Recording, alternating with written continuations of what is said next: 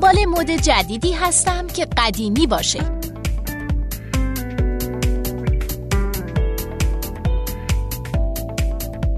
زیمل میگه توی مد چیز عجیبی وجود داره. چون آدم ها با پیروی از مد می‌خوان ثابت کنن که با دیگران فرق دارن. اما همزمان می‌خوان نشون بدن که با دیگران فرقی ندارن. تردیدی نیست که مدها تابع جریان های ناشناخته اجتماعی هن. موجهای گذرا که معلوم نیست از کجا میان و به کجا میرن.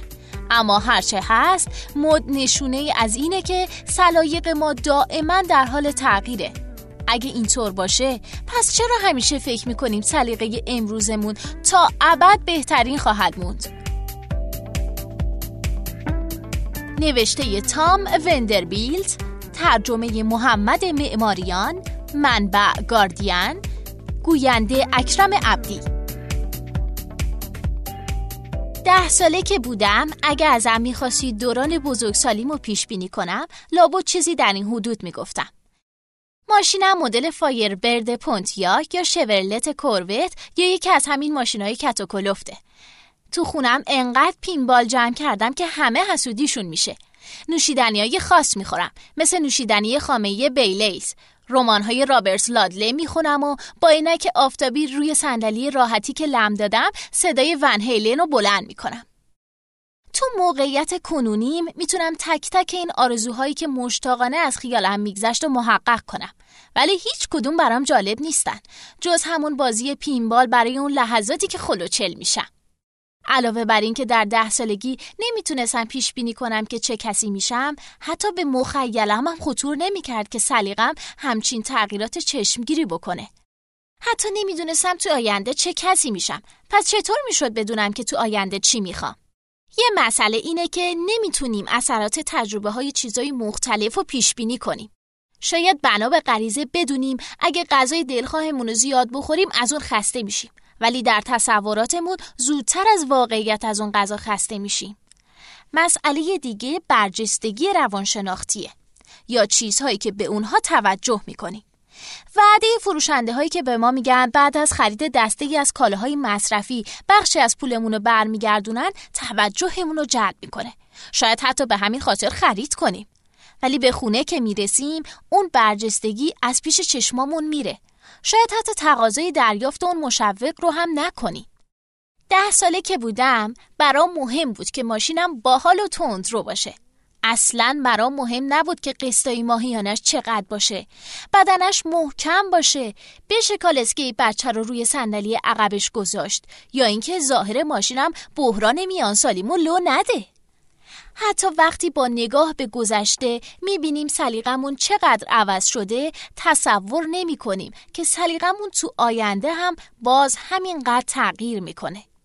همین مسئله دکان متخصصان پاک کردن تتو رو باز نگه داشته.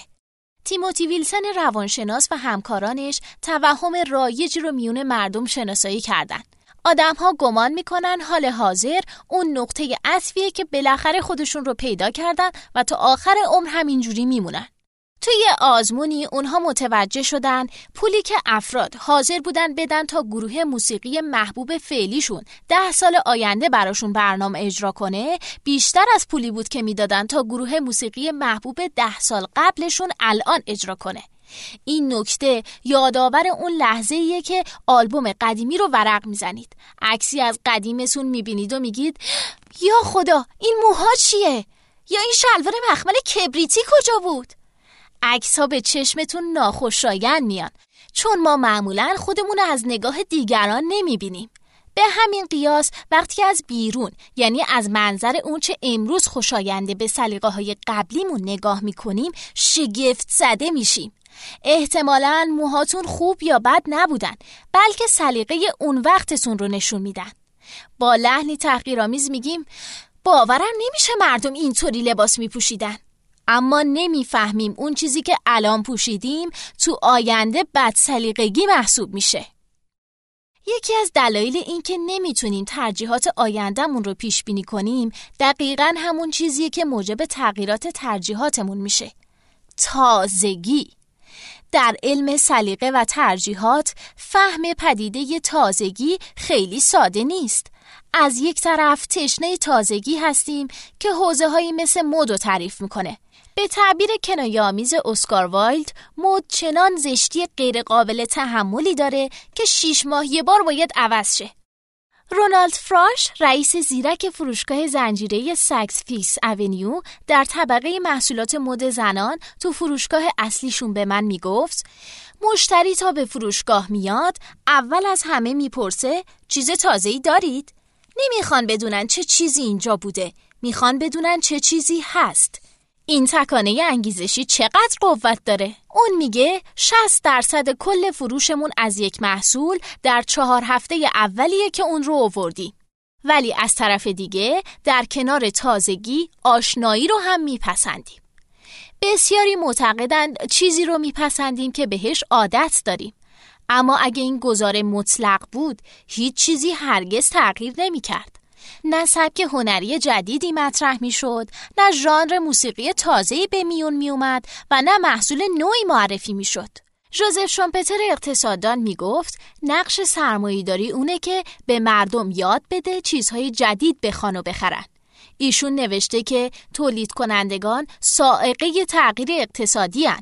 و مصرف کنندگان یاد می‌گیرن چیزایی جدید بخوان یا چیزایی که از جهتی با اونچه که به استفادهش عادت دارن فرق داشته باشه. تعبیر استیو جابز از ماجرا اینه. اکثر اوقات مردم نمی‌دونن چی می‌خوان تا اینکه تو اونو بهشون نشون بدی. حتی موقع هم شاید نخوانش دستگاه بد اقبال نیوتون پیدیه شرکت اپل هرچند امروز در عصر گوشی های هوشمند به اندازه دست و پای مصنوعی یه آدم عجیب به نظر میاد تو زمان ارزش بسیار تازه بود. به طوری که دار نیازها و رفتارهایی بود که هنوز محقق نشده بودند.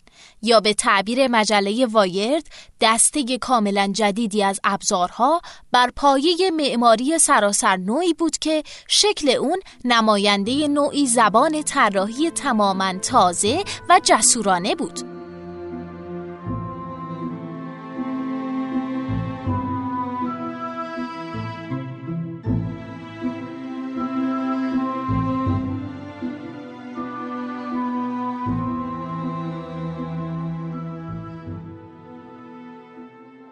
پس کدوم رو می‌خوایم؟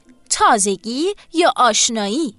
مثل همیشه پاسخ جایی در میانه دو سر طیفه یعنی وسط منحنی بهینه یو شکلی که تازه و آشنا رو نشون میده ریموند لووی طراح صنعتی مشهور این نقطه بهینه رو چنین تفسیر کرده پیشرفته ترین حالت که پذیرفتنی هم باشه تو چرخه طراحی محصول این همون نقطه‌ایه که مقاومت در برابر محصول ناآشنا به آستانه سقوط می‌رسه و مقاومت در برابر خرید آغاز میشه. ما تازه ها رو تا جایی دوست داریم که از جهاتی یادآور قدیمی ها باشن. پیشبینی تغییرات آتی سلیقمون سخته. چون نمی‌تونیم مقاومت ذاتیمون رو در برابر چیزهای ناآشنا کنار بذاریم یا نمی‌دونیم لحظه تغییر که فرا برسه چقدر تغییر می‌کنیم یا هر تغییر چطور سلسله ای از تغییرهای دیگر رو رقم می‌زنه. یادمون میره که حتی ناخوشایندترین چیزهای تازه هم چقدر زود خوشایند میشن. اگه تا به حال ما نخورده بودین فکر می‌کنید تو تجربه اول رو زانوتون می‌زدید و می‌گفتید این لامصب این همه سال کجا بود؟ معلومه که نه. می‌گفتید واقعا مردم از این خوششون میاد. هرچند برخی افراد از معاشر خوششون میاد ولی نباید اون رو به تعبیر فیلسوف سرشناس دنیل دنت سلیقه اکتسابی بنامیم. چون مردم از اولین مزه اون اصلا خوششون نمیاد. دنس می نویسه اگه ما و شعیر همیشه همون مزه اولش رو داشت هیچ وقت نوشیدنش رو ادامه نمی‌دادم. علت اون تا حدی اینه که این نوشیدنی سیستم ما رو دچار شک می‌کنه. مزه شبیه چیزهای قبلی نیست یا حداقل خوشایند نیست. موسیقی یا هنر جدیدم ممکنه همینطور باشه. توی یکی از گزارش های مجله نیویورکر ریک روبین موسیقیساز تعریف می‌کنه که اولین بار که آلبوم محبوب ماشین خوشگل نفرت رو از گروه ناین ایش نیلز شنید توجهش جلب نشد. اما مدتی بعد اونو تو فهرست آلبوم های محبوب خودش گذاشت. روبین میگه در مواجهه با چیزهای تازه که هیچ نسبتی با گذشته ندارن نقطه مرجعی نداریم که اونها رو جذب و هضم کنیم. این ماجرا یه جورایی مثل یاد گرفتن زبان جدیده. مثل ماشعیر اون آلبوم هم سلیقه اکتسابی نبود چون شباهتی به آلبوم های موسیقی که قبلا میشنید نداشت. با نگاه به گذشته شاید سخت باور کنیم چیزهایی رو که الان میپسندیم قبلا دوست نداشتیم. محبوبیت فعلی هر چیز ناخواسته روی گذشتش سایه میندازه. یادمون میره که فلان آهنگ معروف امروزی قبلا مشهور نبود یا اسمای عتیقه مثل ایزابلا یا کلوه که جدیدن معروف شدن و گویا یادآور دوره های پر رونق روزگارهای قدیمن هرگز محبوب نبودن امروز حتی به مخیلمون خطور نمی‌کنه که چند دهه قبل سالن اپرای سیدنی که امروز انقدر عزیزه چه رسوایی به پا کرد. یورن اوتسان معمار دانمارکی عملا از استرالیا اخراج شد. تو مراسم افتتاحی هم اسمش رو نیوردن. این هیولای بندری گویا حس رسوایی ملی رو رقم زده بود. اون ساختمون نه تنها با شکل سنتی سالن اپرا همخونی نداشت بلکه حتی شکل سنتی ساختمون رو هم نداشت اونجا همونقدر غریبه بود که معمارش بود حقیقت اینه که احتمالا تکلیف اکثر مردم با اون ساختمون روشن نبود. همچنین در مواجهه با امری نامعلوم و ناآشنا پیشفرز ذهنی ما اینه که دوستش نداشته باشیم. فرانگری درباره موزه نمونه و محبوب گوگنگهایم که در بیلباو ساخته میگه چند سال طول کشید تا بالاخره واقعا دوستش داشته باشم. مارک ویگلی معمار هم میگه شاید فقط وقتی چیزی یاد می‌گیریم که شکلی که به نظرمون غریبه میاد تحریکمون کنه و مقاومت کنیم. اما گاهی اوقات در واقع بسیاری از اوقات در کش و قوس اون مقاومت بالاخره همون چیزی که تحریکمون کرده رو دوست میداریم. تسلط و کاربلدی هم موجب دوست داشتن میشه. تو آزمایشی به جمعی از معمارها و آدمای معمولی تصاویری از ساختمونهای مختلف رو نشون دادن و معمارها پیچیدگی کمتری تو اونها دیدن. به بیان دیگه اونا مسلطتر می‌تونستن ساختمونا رو بخونن و ساختمونا براشون کمتر غریبه بود. ویگلی میگه نقش معمار اون نیست که دقیقا خواسته مشتری رو بهش بده و به بیان دیگه مطابق سلیقه فعلی اون عمل کنه بلکه ایده رو به چیزی تغییر بده که فرد می‌تونه خواستارش باشه. یعنی سلیقه آینده ای رو تصویر کنه که خود مشتری از اون خبر نداره. حتی کسی فکرش رو هم نمی‌کرد که سالن اپرا ممکنه مانند سالن سیدنی باشه تا اون که اوتسان با الهام از پرتغال پوسکنده گفت چرا که نه؟ درباره اون ساختمون در واکنش به اون دنیا تغییر کرد. این نشون میده چرا به تعبیر یکی از منتقدان معماری ساختمان نفسگیر اوتسان امروز بهتر از همیشه به نظر میاد. چند دهه بعدم لابد کسی هول زده به ساختمون جدیدی نگاه می‌کنه و میگه اون سالن اپرای سیدنی رو ببین این ساختمونم ببین چرا دیگه مثل اون سالن نمی‌سازیم این شیوه استدلال یا نمونه دیگرش مثل چرا موسیقی ها مثل قدیم خوب نیستن انعکاسی از جهتگیری تاریخی در گزینش و انتخابه. این جهتگیری رو طراحی به نام فرانک چیمرو زیبا توصیف کرده. بذارید رازی به شما بگم. تا حرف از چیز قدیمی میشه تقریبا همیشه میگن خوب بوده. چرا؟ چون هیچ کس درباره مزخرفات قدیمی حرف نمی‌زنه. خیلی افراد درباره مزخرفات جدید حرف می‌زنن چون هنوز نتونستن بفهمن مزخرفاتن یا نه. گذشته بهتر نیست فقط مزخرفاتش یادمون رفته. درباره سلیقه تنها یه چیز قطعیه. عوض خواهد شد.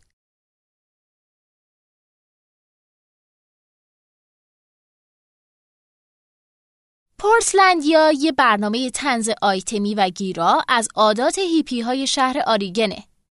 توی یکی از آیتمای این برنامه تو سال 2011 شخصیت اسپاک با اون خودنمایی های اقراقامیزش و با ریش بوزی و گوشواره های گرد و دوچرخه تک دندش از جلوی مشروب فروشی میگذره. اون چند نفر رو با سر و باحال از جنس خودش داخل مشروب فروشی می‌بینه و سری به علامت تایید تکون میده. چند روز بعد چشمش به مردی ریش تراشیده با شلوار خاکی و پیرن سفید یقه بسته تو مشروب فروشی میفته. جیغ می‌زنه آدمی مثل این اینجا میپله که این مشروب فروشی چقدر عتیقه شده. تازه از این بدترم میشه. می‌بینه که اون الهه انتقامش دوچرخه تکزنده داره با صدفای دریایی کاردستی درست می‌کنه و ریش بوزی رو چونش داره اسپایک با خشونت به همه اونا میگه عتیقه یه سال بعد اسپایش رو می‌بینیم که ریشش رو زده لباس معمولی پوشیده و تو همون مشروع فروشی که قصه از اونجا شروع شده بود مشغول گفتگوی روزمره است. و الهه انتقامش؟ بیرون میپله که و با لحن تمسخرآمیزی میگه اون مشروب فروشی عتیقه شده. این آیتم تصویرسازی قشنگی از این ایده است که سلیقه رو نوعی ماشین حرکت دائمی می‌دونه. نوسانهایی مثل تازگی و آشنایی، گرسنگی و سیری، اون حساب کتاب عجیب ذهنی که ما رو از غذا، موسیقی و حتی رنگ نارنجی دلزده می‌کنه، همگی تا حدی قوه محرکه این ماشینن. اما بخشی از قوه محرکه اون هم تحرکات ظریف مردمه که سعی می‌کنن شکل همدیگه بشن یا سعی می‌کنن با هم فرق داشته باشن. اینجا با نوعی تلاش برای پیشبینی مواجهیم. این موضوع از چشم استراتژیست های نظریه بازی در دوران جنگ سرد هم دور نمونده بود یعنی نظریه‌ای که بازیکنانش به ندرت بر اساس اطلاعات کامل عمل می‌کنن اینکه سلیقه می‌تونه درگیر چرخه ابدی مثل اون آیتم پورتلندیا بشه نامحتمل نیست. ریاضیدانی فرانسوی به نام جاناتان توبول پدیده اثر هیپی رو شناسایی کرده.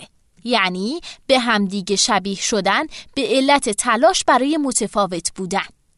توی سیستم های مشارکتی افراد می‌تونن به صورت هماهنگ تصمیم گیری کنن اما به گفته اون اثر هیپی زمانی رخ میده که افراد سعی می‌کنن خلاف اکثریت تصمیم بگیرن. از طرفی هیچ کس نمی‌دونه اقدام بعدی دیگران چیه و از طرف دیگه اطلاعات خطا دارن یا با تأخیر به دستمون می‌رسه. بنابراین بازه های کوتاهی از هماهنگی پدیدار میشن که افراد غیر همرنگ جماعت هم تصادفاً همرنگ اکثریت میشن. به واقع اسپاک پیش از اون که کاردستی های صدفی رو نکوهش کنه باید منتظر میموند که ببینه چند نفر مشغول اون کارن شاید اون یه مورد تصادفاً تو اون فروشگاه قرار گرفته بود همینطور چون هیپی بودنم درجات مختلفی داره ممکنه یه نفر دیرتر از بقیه به موج هیپ بپیونده. نفر سومی دنبال اون میاد و به همین ترتیب فرایند پیش میره. تا مثل فضانوردی که دنبال ستاره مرده میگشت همگی بفهمند که دنبال نخودسیا رفتن. پس تلاش برای متمایز بودنم ممکنه یک نواختی ایجاد کنه. اون آیتم پورسلندیا فقط به سلیقه محدود نمیشه. بلکه دو شاخه محوری هرچند به ظاهر متناقض از رفتار انسان رو نشون میده. اول اون که ما می‌خوایم شبیه دیگران باشیم. گابریل تار جامعه شناس فرانسوی سال 1890 تو کتاب خودش یعنی قوانین تقلید نوشت موجود اجتماعی از لحاظ اجتماعی بودنش به ذات مقلده. تقلید از دیگران یا به اصطلاح یادگیری اجتماعی نوعی استراتژی برای وفق پذیری تکاملیه. یعنی به بقا و حتی پیشرفتتون کمک می‌کنه. این رفتار در دیگر گونه های جانوری هم دیده میشه اما هیچ کدوم تو یادگیری اجتماعی به پای انسان نمی‌رسن. این یعنی نمونه مشابه انسان نیست که توی نسلهای متوالی دانش حاصل از تقلید رو آموخته باشه و توسعش بده. سرجمع این یادگیری اجتماعی یعنی فرهنگی که انسان رو منحصر به فرد می‌کنه و موفقیتی منحصر به فرد رو در اختیارش قرار میده. به تعبیر جوزف هنریش انسانشناس، انسانها تو قطب شمال آزوغه جمع کردند تو نواحی گرمسیری محصول برداشتن و تو صحراها روستا ساختن. این تقدیر ما نبوده بلکه یاد گرفتیم چنین باشیم. دو انسانشناس به نامهای رابرت بوید و پیتر ریچرسون در کتابشان نه فقط با ژنها مثال گیاه تلخی رو می‌زنن که ارزش دارویش کشف میشه حواس ما تلخی رو به معنای ضرر بالقوه تفسیر می‌کنه و اون گیاه رو خوراکی نمی‌دونه. از لحاظ غریزی دلیلی نداره که بخوایم اونو بخوریم. اما به هر حال یه نفر اون رو می‌خوره و نتیجه سودمند و عجیب اون رو می‌بینه. نفر دوم شاهد ماجراست و اونو امتحان می‌کنه. دارومونو علا رقم تلخیش مصرف می‌کنیم. علتش اون نیست که روانشناسی حواسمون تکامل پیدا کرده و دیگه اونو اونقدرها تلخ نمی‌بینه. بلکه به این خاطره که ایده ارزش درمانی داشتنش همه جا بین مردم منتشر شده. یادگیری از دیگران به صرفه تر از اونه که همه چیزو خودتون با آزمون و خطای پرهزینه و زمانبر امتحان کنید. به همین خاطره که مردم تقلید می‌کنن و فرهنگ وفق پذیر میشه. همونطور که آزوق جمع کنهای بدوی سعی می‌کردن بفهمن کدوم غذا مسمومه یا آب و کجا میشه پیدا کرد امروز هم مردم نظرات و ارزیابی های دیگران رو از فیلم ها و تورهای مسافرتی تو نتفلیکس یا تریپ ادوایزر می‌خونن. وقتی گزینه ها زیاد یا پاسخ نامشخص باشه گویا بهتره که همراه مد شد. چون اگه این کارو نکنین شاید چیز خوبی از چنگتون بره. ولی اگه یادگیری اجتماعی انقدر ساده و کارآمده پس چرا اصلا شاهد رفتار و کارهای متفاوت هستیم؟ یا چرا برخی افراد تسلیم چیزهای تازه میشن؟ همین پرسش درباره تکامل هم مطرحه. چرا اینقدر گزینه های مختلف فراروی انتخاب طبیعی قرار داره؟ میشه گفت اون هنرمند یا نوآوری که تو روزگار خودش مورد انتقاد قرار می‌گیره شبیه به ژنی نو دوسته که تناسب فعلی خودش با محیط رو فدا می‌کنه تا در آینده ثمره برای کل گروه حاصل بشه. بوید و ریچرسون میگن توازنی بهینه بین یادگیری اجتماعی و فردی توی گروه وجود داره. اگه یادگیری اجتماعی خیلی زیاد بشه توانایی نوآوری از بین میره. مردم بلدن فلان نوع ماهی رو بگیرن چون این کار رو یاد گرفتن. اما اگه اون نوع ماهی منقرض بشه چی کار کنن؟ اگه هم یادگیری اجتماعی خیلی کم بشه مردم چنان درگیر آزمون و خطا و یادگیری شخصی میشن که جامعه از شکوفایی باز میمونه. همه درگیر ارتقای تیر و کمانشون میشن. اما کسی نمیمونه که واقعا سیدی کنه و غذایی بیاره.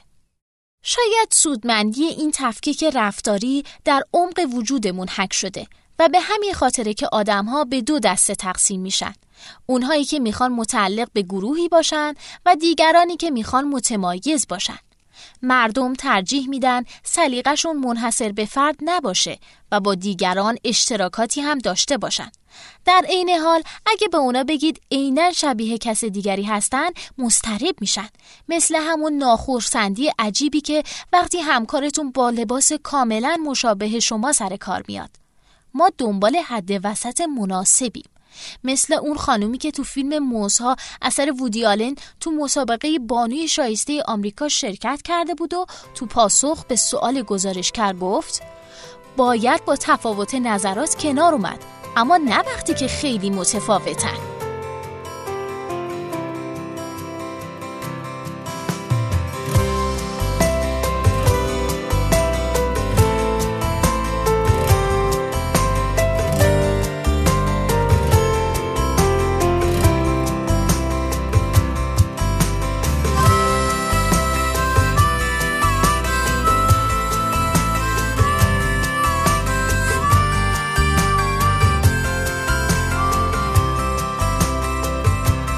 فقط و فقط همرنگ جماعت می شدیم دیگه سلیقه معنایی نداشت.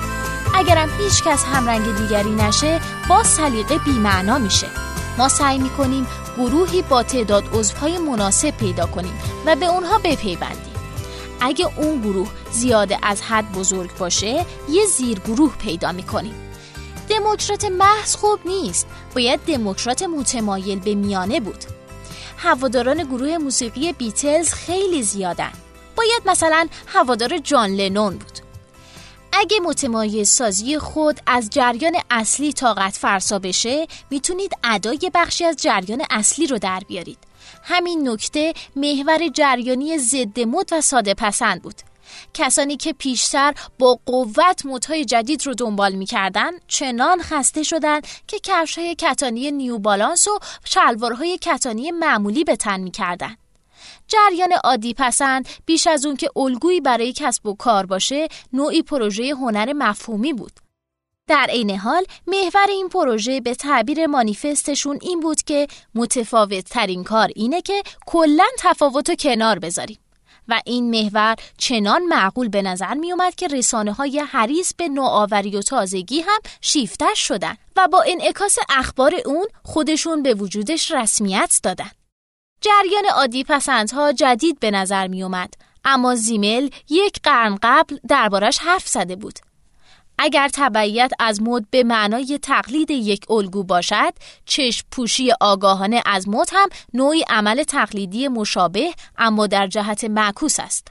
و برگردیم به ماجرای اسپاک وقتی احساس کرد کسی خارج از گروه منش و روش فردگرای او و همتایان مشابهش رو تهدید می‌کنه از اون منش و روش دست برداشت. ولی چیزهایی که احساس می‌کرد تهدید شدن و مایل بود کنار بذارتشون هیچ یک کاربرد روزمره ای نداشتن. مثل ریشه بزی و کاردستی های صدفی. ما هویتمون رو صرفا در قلمروهای خاصی ابراز می‌کنیم. مثلا اگر الهه انتقام اون هم از دستمال توالت یا مسواک مشابهی استفاده کنه باز بعیده که اسپاک اونها رو عوض کنه.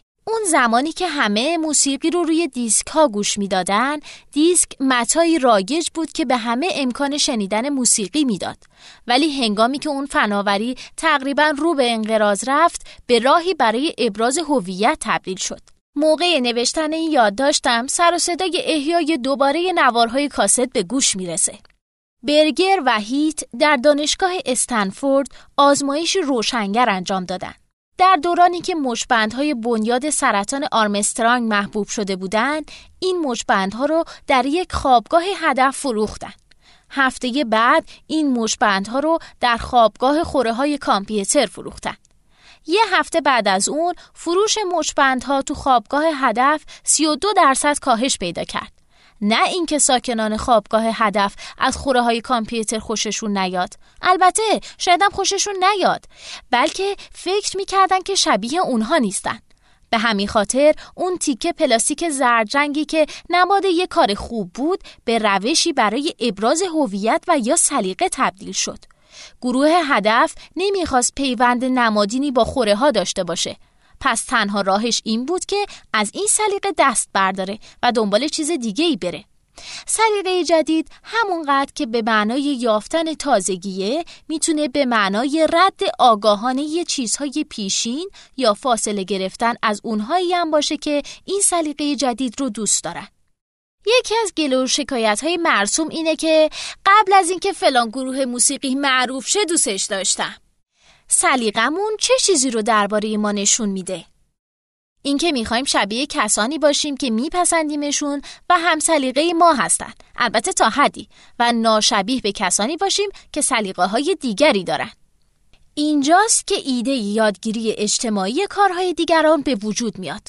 گاهی اوقات یاد می‌گیریم دیگران چی کار می‌کنن تا اون کار رو انجام ندیم. مسئله بعدی اینه که آیا آگاهانه رفتار کسی دیگه رو اقتباس می‌کنیم؟ وقتی الف می‌دونه تحت نفوذ ب و ب هم از این خبر داره با ترغیب سر و کار داریم. اما اگه الف ندونه که تحت نفوذ ب و ب هم از نفوذ خودش بیخبر باشه با سرایت مواجهیم. رفتار اقتباسی ما تو حوزه سلیقه به ندرت تصادفیه مثلا در میل به اعتبار رفتارهای کسانی رو یاد می‌گیریم که دارای جایگاه اجتماعی مهمی هستند. جامعه شناسی همواره این پدیده رو در قالب نشت بیان می‌کرده. طبقه بالا سلیقه رو اختیار می‌کنه و طبقه پایین تر دنبال روی اونها میشه. سپس طبقه بالا اون سلیقه رو کنار می‌ذاره و دنبال نسخه جدیدی میره. سلیقه ممکنه زمانی تغییر کنه که افراد بخوان متفاوت از دیگران باشن یا سعی کنن شبیه دیگران بشن. گروه ها سلیقه هاشون رو به همدیگه منتقل می‌کنن اما سلیقه ها نیز می‌تونن عامل گروه سازی باشن. تفاوت های کوچیک و به ظاهر سطحی مثل اینکه چه مدل قهوه‌ای می نوشین ممکنه به محل نزاع واقعی فرهنگی تبدیل بشه به طیف وسیع تمایزات فعلی تو چیزهایی که روزی روزگاری متایی یک دست و همگن بودن توجه کنید. مثلا قهوه یا شلوارهای جین آبی رنگ. چند دهه قبل قهوه تک خواستگاه یا جین گرد بافت به گوش چه کسی خورده بود؟ اینجا با چرخی تناقض آمیز مواجهیم. یه نفر مثل اسپاک در پورتلند می‌خواد متفاوت باشه اما برای ابراز این تفاوت به دنبال کسانی میره که تو این زمینه با اون مشترکن. اون همرنگ اون گروه میشه. اما همرنگ های اون گروه به واسطه مشابهاتشون حس می‌کنن هرچی بیشتر با گروه های دیگه فرق دارن. همونطور که ساکنان خوابگاه هدف هم وقتی دیدن خوره ها هم سلیقشون شدن های بنیاد آرمسترانگ رو در آوردن. پذیرش سلیقه ها تا حدی به وسیله چنین مانورهای اجتماعی هدایت میشه ولی این تمام قصه نیست. در آزمایشی معروف در سال 2006 به گروهی گفتن که پس از گوش دادن و امتیازدهی به مجموعی از آهنگ ها می‌تونن اونها رو به رایگان دانلود کنند. شرکت کنندگان وقتی می‌تونستن ببینن که نفرات قبلی کدوم آهنگ ها رو دانلود کردن احتمال تبعیتشون از رفتار اونها بیشتر بود لذا آهنگ های محبوب محبوب تر می شدن و آهنگ های نامحبوب هم نامحبوب تر می شدن. وقتی افراد شخصا انتخاب می کردن انتخاب هاشون بیشتر پیش بینی پذیر بود افراد بیشتر آهنگ هایی رو دانلود می کردن که شخصا امتیازی بیشتری به اونها داده بودن با این حال خبر داشتن از دانلودهای دیگران هم کل سلیقه موسیقیایی افراد را تغییر نمی‌داد. دانکن واتس و همکارش متیو سالگانیک در توصیف نتایج نوشتند هیچ یک از آهنگ های بسیار پر امتیاز خیلی کم دانلود نبودند. همچنین هیچ یک از بسیار کم امتیازها خیلی پر دانلود نبودند. اما وقتی هر کس می‌تونست انتخاب های دیگران را ببینه احتمال دانلود بیشتر آهنگ های ضعیفتر و احتمال دانلود کمتر آهنگ های قویتر افزایش پیدا می‌کرد.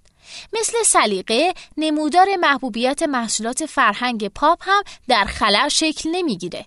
البته با نگاه نظری میشه گفت مسیر رسیدن به قله نمودارها دموکراتیکتر، هموارتر و پیشبینی ناپذیرتر شده یک سال پس از انتشار آهنگ هپی از فارل ویلیامز ویدیویی از اون به صورت ویروسی در فضای وب دست به دست شد و اون آهنگ رو معروف کرد.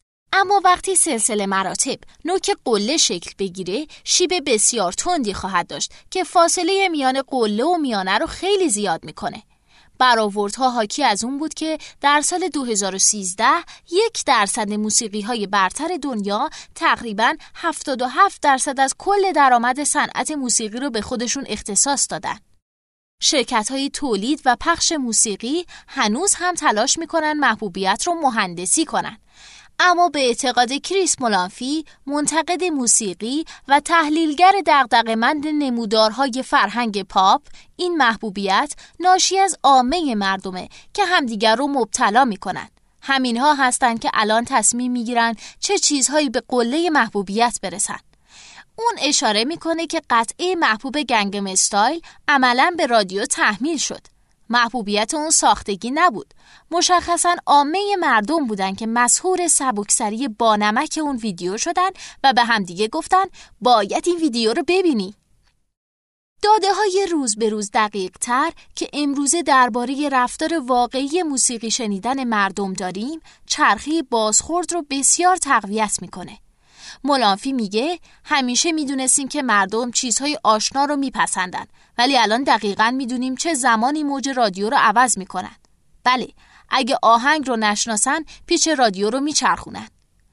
این صنعت سخت تلاش می‌کنه تا چیزهای جدید رو هرچه سریعتر به چیزهای آشنا تبدیل کنه.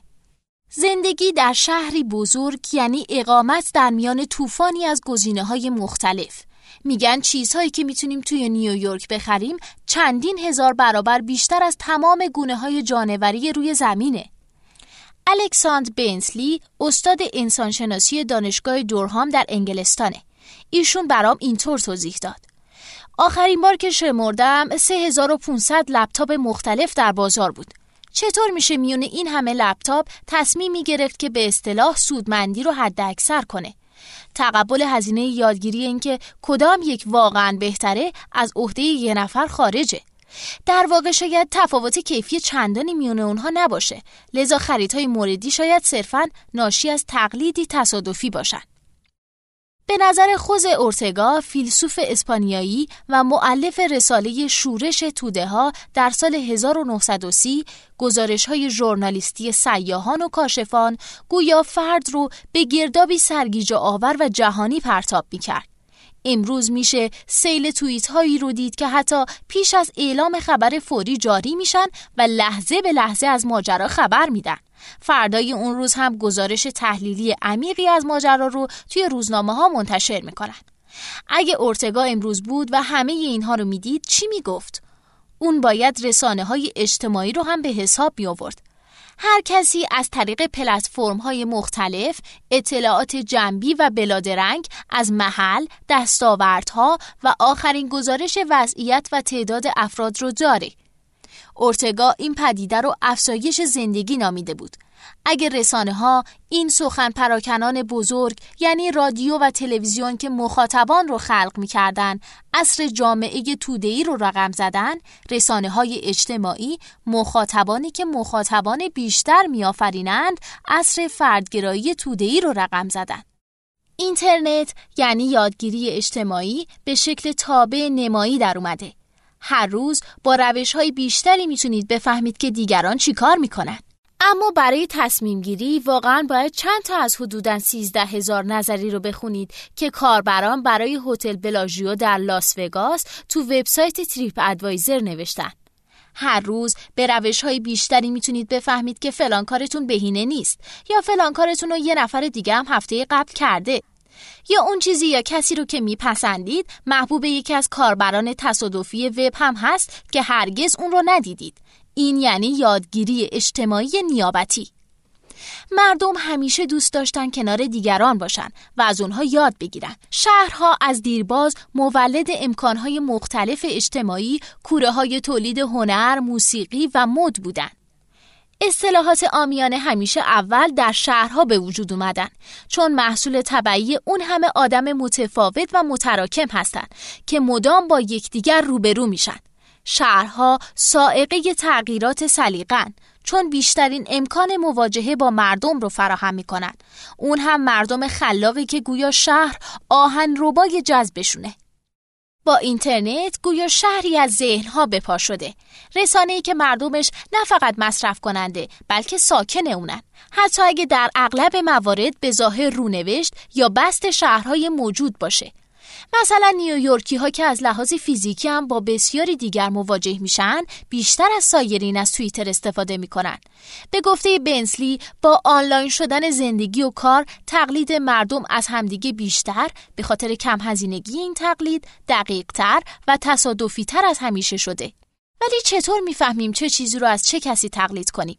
شیوه های قدیمی اینکه چه چیزی رو بپسندیم از برنامه سازان ایستگاه های رادیویی تا دفترچه های راهنمای رستوران ها تا منتقدان کتاب و تا خود برندها با توده ای از افراد تکمیل شده که متصل اما با فاصله متحد اما متمایزن. چه کسی رو دنبال کنیم؟ چه چیزی رو انتخاب کنیم؟ به چه کسی می‌تونیم اعتماد کنیم؟ در قلم روی گزینه های بیکران گویا غالبا به سوی مواردی میریم که دیده این دیگران انتخاب کردن. اما از آنهایی که مطلوب جماعت بسیار زیادی بوده دوری می‌کنیم. وقتی نفوذ اجتماعی سهمگین در کار باشه مردم کم کم مثل همدیگه فکر می‌کنن به اطلاعات کمتری توجه می‌کنن اما مطمئنترن که فکرشون درسته چون تعداد بیشتری از مردم مثل اونها فکر می‌کنن. تقلید اجتماعی گویا ساده تر، سریع تر و پر تر شده. اون خورده انگیزه هایی که مردم رو مجبور می‌کنن تا شبیه دیگران و در عین حال متفاوت باشن می‌تونن همدیگر رو تشدید کنن و به نوعی کلان رفتار انفجاری تبدیل بشن.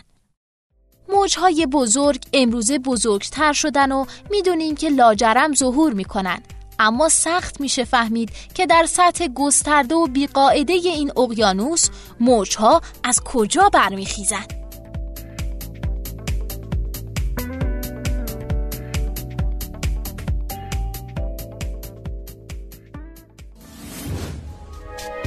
شما هم می‌تونید دقدقه ها و تجربه های خودتون رو با دیگران به اشتراک بذارید. شنوتو.com